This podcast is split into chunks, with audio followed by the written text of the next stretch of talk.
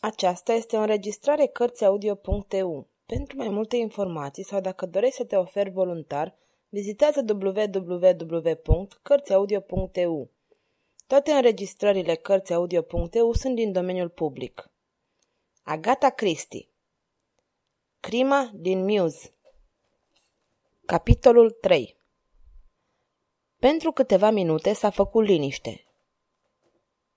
Jane Plenderleith aruncă iute o privire scrutătoare la omul mic de statură, dar după aceea se uită în gol și nu spuse nimic. Totuși, conștiința prezenței lui se exprima într-o tensiune nervoasă. Trupul ei stătea liniștit, dar nu era relaxat. Când, în cele din urmă, Poirot rupse liniștea, până și sunetul vocii sale păru să-i dea oarecare ușurare. Pe un ton obișnuit, agreabil, îi puse o întrebare. Când ați făcut focul, domnișoară? Focul? Vocea ei părea vagă și absentă. O, oh, îndată ce am ajuns, dimineața. Înainte sau după ce ați urcat sus? Înainte. Da, desigur. Și era deja pregătit sau a trebuit să-l pregătiți? Era pregătit. A trebuit doar să-l aprind cu chibritul. Se citea o ușoară nerăbdare în vocea ei.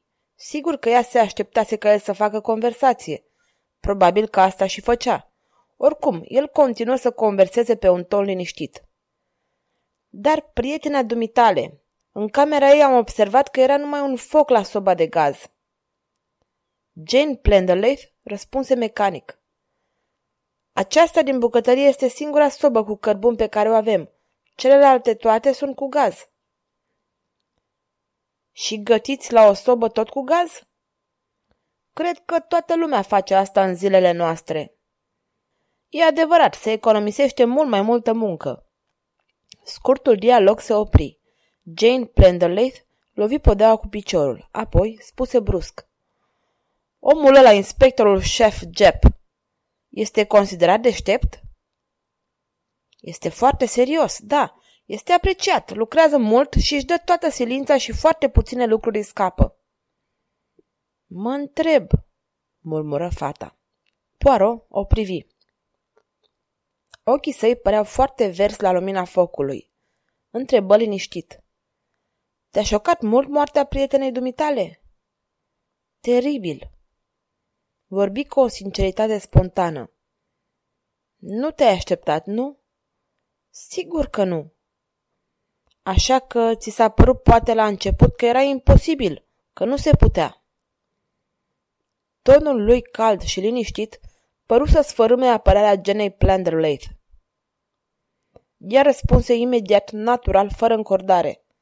Exact, chiar dacă Barbara s-a sinucis, nu mi-o pot imagina că se omoară în felul acesta. Totuși avea un pistol.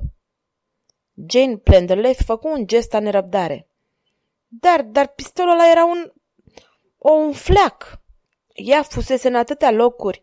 Îl ținea din obișnuință, nu cu vreo idee de a... Sunt sigură de asta. A, și de ce ești sigură de asta? Oh, din cauza lucrurilor pe care le-a spus. Ca, de exemplu? Vocea lui era foarte plăcută și prietenoasă. O conducea cu subtilitate. Ei bine, de exemplu, am discutat despre sinucidere odată și a spus că cea mai ușoară modalitate este să dai drumul la gaze, să acoperi toate ieșirile și să te culci. Eu am spus că mă gândeam că ar fi imposibil să stai lungit acolo și să aștepți. I-am spus că mai degrabă m-aș împușca. Și a spus nu, că nu s-ar putea împușca niciodată. Era frică de cazul în care ar fi eșuat și oricum, a spus ea, nu poate suferi pocnitura.